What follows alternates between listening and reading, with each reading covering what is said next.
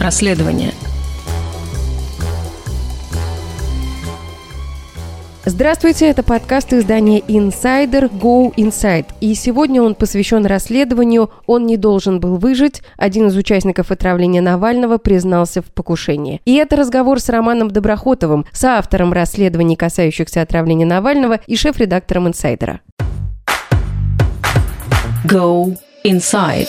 В предыдущем расследовании э, были названы имена сотрудников НИИ-2 ФСБ, которые участвовали в отравлении Навального. Было рассказано о специальной группе из восьми человек, которая по пятам ходила за Навальным. И вот опубликована еще одна часть этого расследования, самая яркая, в которой признательные показания дал один из отравителей Константин Кудрявцев, который пообщался с Алексеем Навальным, думая, что говорит с помощником Николая Патрушева, и рассказал множество подробностей покушения. Ром, первый вопрос у меня к тебе. Знал ли ты об этом разговоре. Расследования, которые были предыдущие, они были явно совместные, а здесь как бы был выложен э, диалог Навального, и не совсем было понятно, что инсайдер имеет к этому отношение. Там, там прямо в кадре сидит Христо Грозев, наш соавтор по расследованию, и там, в общем, понятно, что мы организовываем этот э, звонок, а изначально вообще мы планировали, когда публиковали первую часть, что за несколько часов до того, как мы ее выложим, мы просто позвоним всем фигурантам, и они, конечно, будут там бросать трубки, но мы, тем не менее, должны это сделать как журналисты, дозвониться до второй стороны. И просто чтобы сделать это более интересно и красиво, мы попросили Алексея Навального самого позвонить своим убийцам и вот таким образом конфронтировать их на камеру, на диктофон. И в последний момент мы решили, что ну, все-таки надо попытать счастье. Ну, не сразу провоцировать их на бросание трубки, а попробовать поговорить с ними от лица какого-то высокопоставленного чиновника. Здрасте, меня зовут Устинов Максим Сергеевич. Я помощник Николая Платоновича Патрушева. Мне ваш телефон дал Владимир Михайлович Богданов. Извините за ранний звонок, мне нужно 10 минут вашего времени, очень сильно нужно. Да, да.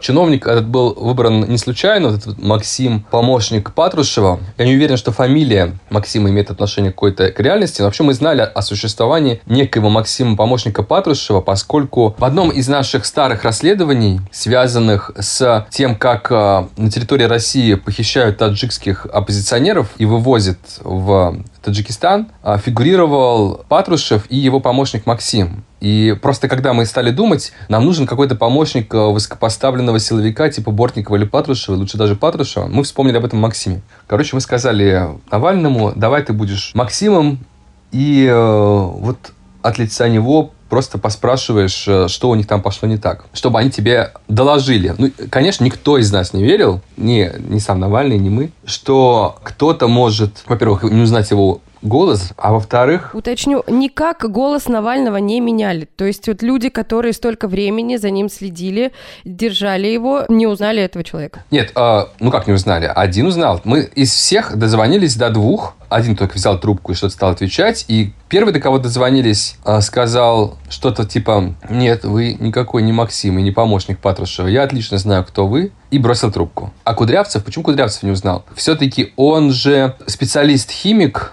и вообще в поездке э, с Навальным был только один раз, э, ну, вернее, два раза, но в один город, в Киров в начале 2017 года, когда только начали слежку. Напомню, что там было два периода слежки, в 2017 году и в 2020 году. В 2017 году, когда Навальный заявил о том, что он баллотируется в президенты, ну, будет пытаться баллотироваться, сразу началась э, вот эта слежка от отравителей, и вот в первой же поездке в Киров, еще тогда, это была поездка даже не по регионам предвыборная, а эта поездка еще была в суд. Тогда вот ним а, в первый раз отправились отравители, Кудрявцев был в этой группе. И после этого мы не видим совместных поездок, и он в интервью тоже говорит, ну, это не совсем интервью, в своем докладе он говорит, что он только в Киров с ним летал. Он не то чтобы специалист по Навальному, я не думаю, что его заставляли изучать YouTube-ролики Навального и внешность и поведение и прочее. То есть его функция в последней поездке была просто очистить одежду от новичка. Поэтому я думаю, что он, конечно, хорошо представлял себе, кто такой Навальный, но я не уверен, что помнил именно его голос. И к тому же была, было состояние стресса очевидное, так как ну, представьте себе, вот только что ваша команда провела самое важное задание в своей жизни и еще его ужасно провалила. И вот вам кто-то звонит в 7 утра, вы только что проснулись, и говорит вам, что высокому начальству срочно нужен какой-то доклад, и есть разрешение говорить по открытой линии, нужно просто ответить на два вопроса. Ну, легко застать человека врасплох в такой психологической ситуации. И для тех, кто не верит, а я уже столкнулся с теми людьми, которые так вот поправляют белые очки на носу начинают говорить, ну что вы, кто кто, а сотрудники ФСБ все знают о безопасности, и они, конечно, не могут ответить какому-то человеку по телефону. Ну, во-первых, мы миллиард раз уже видели, как силовики по открытой линии обсуждают все, что можно, в том числе высокопоставленные ФСБшники. Почитайте наше расследование про вторжение в Украину, и как там и ГРУшники, и ФСБшники, и генералы по открытой линии чего только не говорили. А второе, это то, что, ну, посмотрите про службу безопасности Сбербанка, которая 10 тысяч человек в день, я думаю, обзванивает и обманывает, рассказывая, что сейчас им срочно надо дойти до банкомата и перевести куда-то деньги, и люди послушно идут и переводят, и потом только думают, что мы вообще сделали, мы же не знаем, с кем мы говорили. Так что, нет, психология, это, конечно, слабое место, и вот здесь вот оно сработало. Давай вот э, мы вернемся, собственно, непосредственно к расследованию и к тому, что из этой части мы узнали нового и важного, ну, помимо трусов, о которых, конечно, все говорят и шутят. А, ну, мы узнали много деталей, конечно. А, некоторые из этих деталей были нашими предположениями, а теперь стали фактами. То есть наше предположение с самого начала было то, что новичок нанесли именно на одежду. Причем Углев, изобретатель новичка, он уже теперь пожилой человек, последняя его работа с новичком была еще в советские годы, но тем не менее он э, проявляет интерес, он чувствует какую-то моральную ответственность, возможно, за то, что происходит, и явно сочувствует в данном случае Навальному. Вот он сразу, как только мы с ним связались и спросили, что он вот думает по поводу того, как это могло быть сделано, он сразу, как одной из основных, э, одна из основных гипотез, сказал, что, возможно, нанесли на трусы новичок, потому что они прилегают к телу, потому что никто другой не будет прикасаться. То есть, если был доступ его номер, то нанесли бы э, на нижнее белье. Он прям конкретно сказал про трусы. Не знали точно, конечно. У нас было представление, что именно на одежду, потому что по времени отравления это было очень похоже. То есть, с одной стороны, доступ к номеру был накануне вечером, а отравление произошло именно в номере, поскольку следы остались на бутылке, которая была в номере. Отравление произошло точно в номере и точно утром, потому что через кожу новичок проникает где-то порядка двух часов. То есть он, судя по всему, встал, вошел каким-то образом в контакт с новичком и почувствовал симптомы в самолете. То есть, если нанесли новичок вечером, а он почувствовал себя плохо утром, логично предположить, что это какая-то одежда, которую он утром надел и в самолете почувствовал себя плохо. Поэтому история с трусами выглядит здесь убедительной, и она была нашей основной гипотезой. Ну и теперь, соответственно, нам Кудрявцев даже точно рассказал, в каком месте трусов был я, поэтому... Скажите мне, пожалуйста, какой предмет одежды, это на какой предмет одежды главный был акцент? У нас самый, самый рискованный в теории предмет одежды какой? Трусы. Трусы. А в каком месте трусов а, это внутренний шов, наружный шов, внутренний шов, прилегающий куда? Потому что вот у меня здесь по этому поводу блок вопросов. Я все это с Макшаковым буду обсуждать, но мне нужна и ваша, ваша информация тоже. Ну, гульфи, так называемые, там, там швы такие есть, вот по швам. Вторая наша гипотеза, которая подтвердилась, это то, что нам говорили изначально немецкие медики из Шарите, что Навальный выжил благодаря цепи случайностей, в первую очередь из-за того, что вовремя посадили самолет и вовремя дали тропин. Это очень тонкая материя, и многие с нами спорили на тему того, все-таки можно ли это было спрогнозировать, и как вообще повлияли эти факторы. Кудрявцев нам совершенно однозначно сказал, что если бы вот не эти два фактора, не реакция пилота и не атропин, который дала скорая помощь, сразу поняв по симптомам, что вот это такого типа отравления, у Навального не выжил бы. Если вы оцениваете хорошо работу а, Иосифа Александрова, почему провал-то? Что нужно сделать в будущем, чтобы ничего этого не было? Да, если чуть дольше летел, например, они посадили его там резко как-то и так далее, да, возможно, это все пошло не так. Так что мы знаем на 100%, что речь шла именно о покушении на убийство, а не просто о попытке там напугать человека или сделать его инвалидом. Нет, речь шла о том, чтобы убить Навального. Кудрявцев, ладно, человек, который занимается зачисткой после. Был звонок одному из людей этой группы, который узнал Навального, а потом происходит, это все неделю назад, потом происходит пресс-конференция Путина. Он, отвечая на вопрос об этом расследовании, говорит уверенно, что хотели бы убить, э, довели бы до конца, признает, что за Навальным присматривали, и как бы это, наверное, правильно делает. Но потом Есть же еще одна часть расследования, вот она выходит, э, она вышла сейчас, эти звонки. Ну неужели э, на пресс-конференции Путину еще не доложили о том, что они происходили? То есть есть звонки, люди некоторые узнают, что звонит Навальный, но вроде как на пресс-конференции это никак не обозначено. Ну хорошо, а если бы они ему доложили, то что бы это изменило? Ну, может быть, тогда на пресс-конференции не дали бы возможность задавать этот вопрос? Ну нет, ну как это? Тогда все равно все поняли бы, что он что-то скрывает, потому что главную тему, которую обсуждает весь мир, которая главная тема там, CNN, BBC, всех каналов, и он просто обходит ее стороной. Нет, они поняли, да, что это большая проблема, поэтому они дали задать вопрос только одному настоящему иностранному журналисту. Там еще был какой-то поддельный журналист из Исландии, который такой ходит с георгиевской ленточки, вообще не журналист. А был один э, журналист из BBC, э, которому разрешили задать вопрос и понимали, что он задаст вопрос только на одну тему. И вот заранее Путин заготовил э, ответ, он был в такой форме. Можем ли мы представить, что если бы он знал и о звонке тоже, он бы по-другому бы ответил? Ну, я не очень понимаю, что меняется от вот этого понимания. Смотри, я объясню тебе, почему я задаю этот вопрос, потому что, а, получается, со стороны это выглядит вот как точечная такая прицельная атака Навальным Путина, потому что он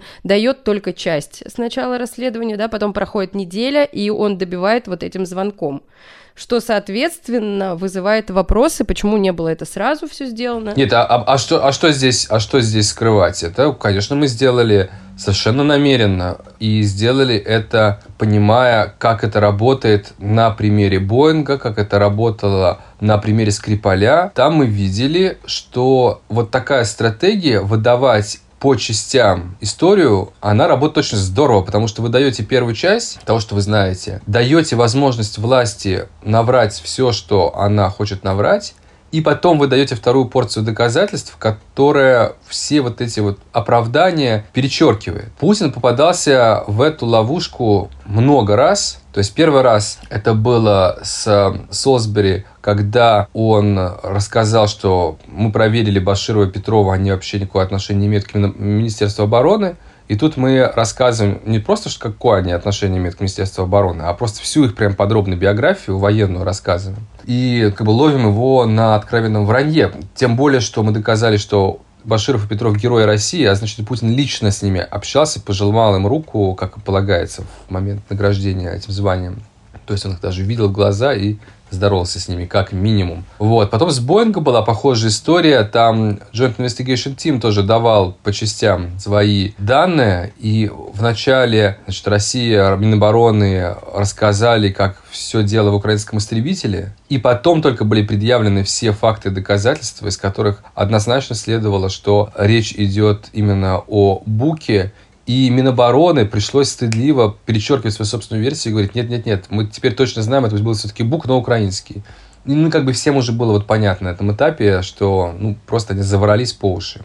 Теперь, когда мы знали все это, мы как бы понимали, что мы, конечно, можем сразу все выдать, но мы просто смажем первую часть истории, потому что все будут говорить про этот звонок. А мы хотели, чтобы все почитали наши доказательства. Как безотносительно звонка у нас были однозначные доказательства, что вот эти восемь человек виновны. Вот мы это все выложили и стали ждать реакцию, понимая, что мы можем выдать вот эту вторую часть в любой момент. Мы услышали эту реакцию. Реакция, кстати, была не такой, какой я, например, ожидал. То есть я ожидал, что он будет говорить про то, что вообще все эти звонки – это вранье, этих людей там не было никогда, и это все выдумано. Это была бы логичная реакция, потому что ее сложно опровергнуть. Ну вот пойди докажи, что эти звонки все-таки действительно были, ведь официально же их никто не даст.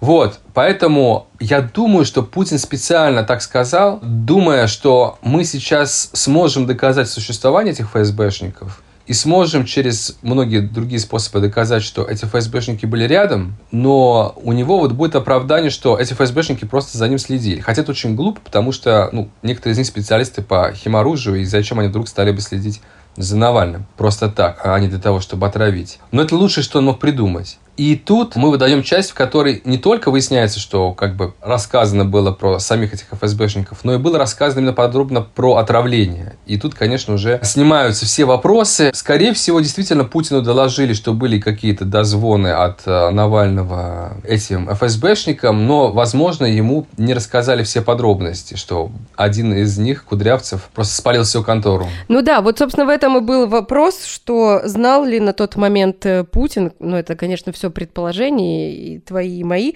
но, тем не менее, интересно, знал ли он о том, что Кудрявцев уже слил всех? Ну вот я думаю, что в таких подробностях ему не доложили, побоялись просто доложить. Но строго говоря, даже если бы он и это тоже знал, вот какого-то красивого ответа у него все равно бы не было бы на вопрос журналиста. Угу. А как ты думаешь, вот дальше как будет развиваться ситуация внутри ФСБ? Вот что-то с этими сотрудниками будет? Ну, мы можем э, следить по аналогии с ГРУшниками, у которых все хорошо. А, их просто перевели на другие государственные должности после неудачных попыток отравления. А здесь, э, ну, тоже, видимо, переведут на какую-то другую работу или уйдут на пенсию. Силовики же рано могут на пенсию уходить. Поэтому я думаю, что с ним будет все хорошо. Непонятно, что с Кудрявцевым делать только, с одним единственным человеком, потому что он является живым доказательством того, что наше расследование верно. Потому что вот он есть, какой есть, с такой внешностью, с таким голосом, и достаточно просто его публично предъявить, чтобы проверить, верно наше расследование или нет. Поэтому сейчас получается как бы мяч на стороне Путина. Он должен либо отреагировать и показать общественностью а, Кудрявцева и сказать, вот этот человек, ну посмотрите, ваше расследование совершенно не, не верно, вот у него совсем другой голос, ваш звонок был поддельный, да? Вот у него есть такая опция. Либо он э, должен Кудрявцева скрывать, и все понимают, что раз он его не показывает, значит, это действительно тот Кудрявцев, которому мы звонили. Значит, он существует, и существует именно такой. Ну, здесь просто параллельно, смотри, происходит ситуация вчера с э, Любовью Соболь, да, которая пришла к дому Кудрявцевой, и начинается вот эта вся история, ее задерживают, да, там вот эта куча людей, которые возле этого дома. А это же как бы тоже косвенно подтверждает, что она находится возле квартиры сотрудника ФСБ, которого вот бросились защищать сразу. Себе. Ну да, но у них другой не было здесь опции, поскольку им надо было раньше подумать и куда-нибудь Кудрявцев из, этого, из этой квартиры перевести. Кстати, как с грушниками они сделали же, когда дождь пришел к одному из грушников, там просто сказали, нет, здесь живет совсем другой человек, с, так, с такой же фамилией, но с, с другим отчеством, якобы. Ну, то есть, они разыграли такую сценку, что, да нет, вы ошиблись, журналисты, вы перепутали просто с кем-то.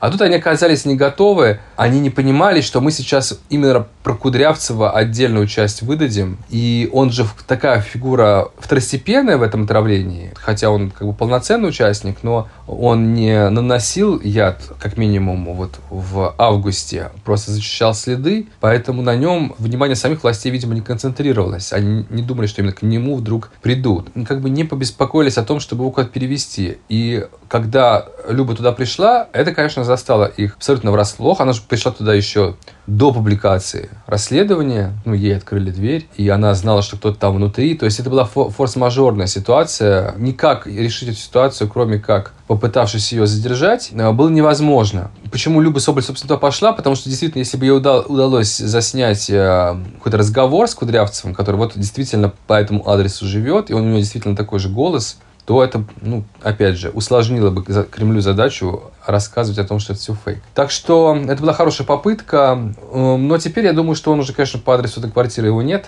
и они будут его теперь прятать. И вообще я, конечно, за его здоровье и жизнь переживаю теперь, потому что, еще раз, это самая важная сегодня улика, и если с ним что-нибудь случится, то мы уже теперь голос тогда его не узнаем, и э, будет э, доказать, э, что Путин врет сложнее. А как ты думаешь, будет ли какая-то вендетта в отношении Навального и его окружения со стороны ФСБ? Ну, а какая тут еще может быть сильнее вендетта, если они уже несколько раз попытались его убить? Что они могут еще сильнее попытаться его убить? Ну смотри, они, допустим, не будут расписываться под этим с помощью там убийства все-таки Навального, но, например, может пострадать кто-то из его окружения. Так они постоянно травят его окружение во всех смыслах этого слова.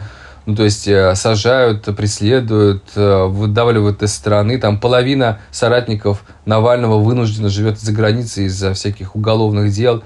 Ну, то есть, э, если бы была такая ситуация, что вдруг внезапно Навальный из ниоткуда появилась, то они, может быть, попытались бы сейчас ну, как-то позапугивать. Но уже они все инструменты свои запугивания использовали. У них есть только возможность убивать.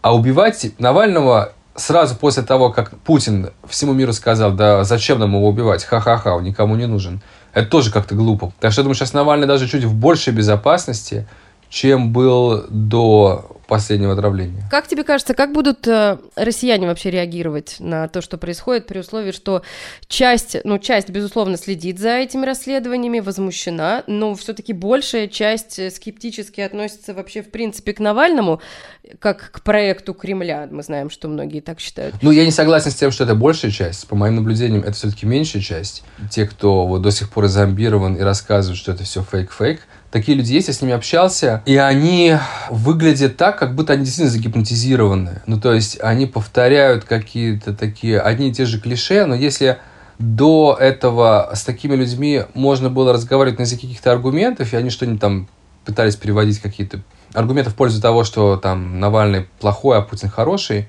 или просто о том, что они оба плохие и друг друга стоят, то сейчас это какой-то очень странный разговор, где ты выкладываешь какие-то совершенно неопровержимые факты, вроде тех же телефонных разговоров, дозвонов, признаний, метаданных а, с геолокациями, а тебе в ответ какие-то совершенно такие общие фразы. То есть ни на уровне фактов нельзя ничего этому расследованию противопоставить, ни на уровне моральной какой-то оценки, потому что даже самые-самые ватные россияне, которые такие доверяют всегда Путину, даже они никогда не скажут, что убивать человека просто за то, что он оппозиционер, это хорошо. Э, отбитые, конечно, сталинисты, фашисты и в России тоже есть, но мы про них не говорим. Мы говорим про основную базу свидетелей Путина, которая, значит, у нас э, в основном такие старушки в беретках из э, регионов, ну и плюс всякие пионеры с светящимися глазами, которые тоже, значит, в стиле Марии Захаровой всегда на все вопросы отвечают. Они не могут сказать, ну и правильно его хотели отравить, да, вот как бы никто такого не скажет. Они просто должны Э, выражать какой-то скепсис, говорить, что да нет, не могли, не может быть такого, что это было отравление. Это он все придумывает. Но здесь набралась такая критическая, критическая масса доказательств, что вот, по крайней мере, вот такой средний обыватель, обычный человек, который до этого мог быть против всех условно, да, то есть он никому не доверял и говорил, что всех плохие и Навальный ничем не лучше Путина,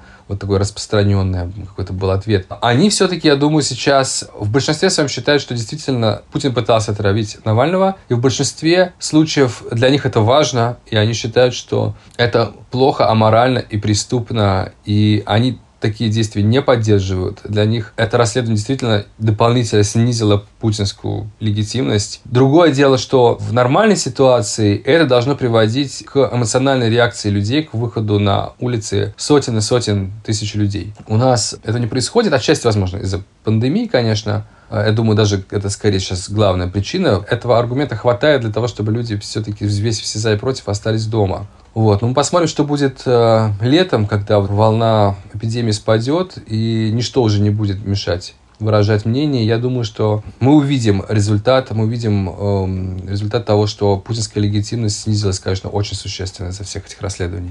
Ну, ты веришь, что глобально эти расследования все-таки изменят, да, что-то? Ну, я понимаю, не про сознание россиян мы сейчас говорим, а вообще, в принципе, про ситуацию в стране. Нет, так осознание россиян-то есть, ситуация в стране. То есть, если у Путина поддержка среди всех россиян, да, мы берем где-то порядка 30%, 30% где-то было жестко против, 30% а, жестко за, за, и где-то в районе 40% это такие люди посередине, которые там скорее за внешнюю политику и против внутренней. Вот примерно такая социология существовала до обнуления и до расследования, связанного с отравлением. Вот события последнего полугодия, они изменят ситуацию, и легитимность резко сократится за счет, прежде всего, вот этих 40%, которые будут скорее переходить в сторону тех, кто именно против. Вот те, кто жестко за, вот эти 30%, это, ну, как вот в Америке электорат Трампа, да, он всегда жесткий, однозначный, и они не верят никаким а, фактам, доказывающим тем, что он там виновен в всяких преступлениях. Они его поддерживают даже сейчас и считают, что он победил на выборах. Вот такие же безумцы есть в любой стране у каждого такого лидера-популиста.